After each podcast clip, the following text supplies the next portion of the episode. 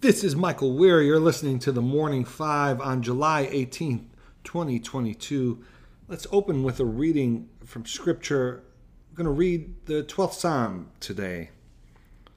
Save, O Lord, for the godly one is gone, for the faithful have vanished from among the children of man.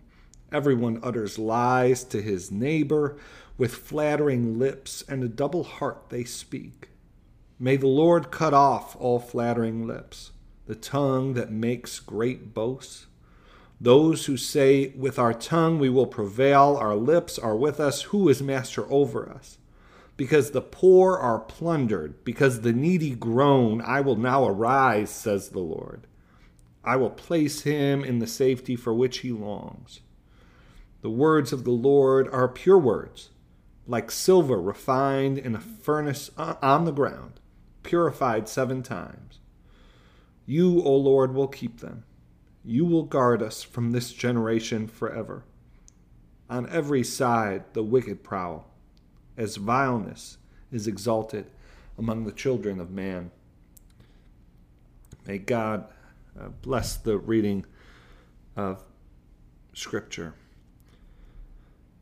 We're back for another week of the morning five. Uh, glad to be with you. Let's get to it. Uh, first, uh, news reports this evening of a shooting at an Indiana mall. Uh, at the time of this recording, uh, three have been uh, um, reported dead. An armed bystander killed the shooter, according to uh, police.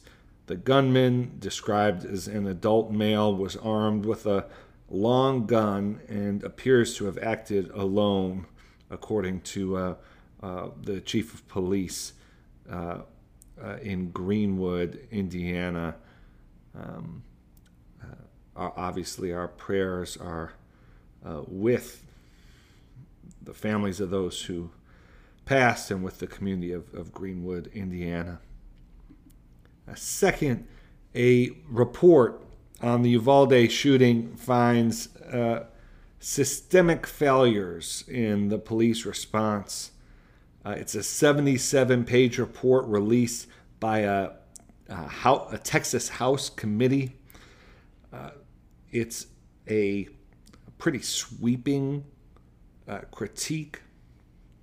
There were nearly, according to the report, there were nearly 400 officers that responded to the school that day. Uh, obviously, as we've talked about before, um, it, it, took them uh, it took them well over an hour since uh, from arriving to the scene to uh, to approach uh, and uh, kill the gunman. the the report is the most comprehensive. Um, set of set of findings of, of everything that transpired that day. Finally, uh, we talked about this on uh, uh, Where is the Love, uh, our last episode that came out yesterday, but it's going to drive so much of the news this week.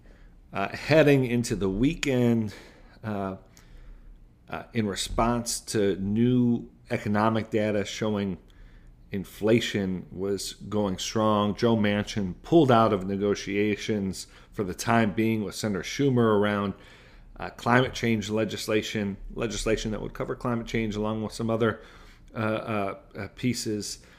Uh, President Biden has indicated he would like Congress to move forward with a more uh, piecemeal approach, doing what they can, taking up Joe Manchin's, Senator Manchin's interest in getting uh, ACA, uh, uh, Affordable Care Act subsidies done. Uh, President Biden also said he'll act through executive action on climate change. So we'll see that play out uh, this week.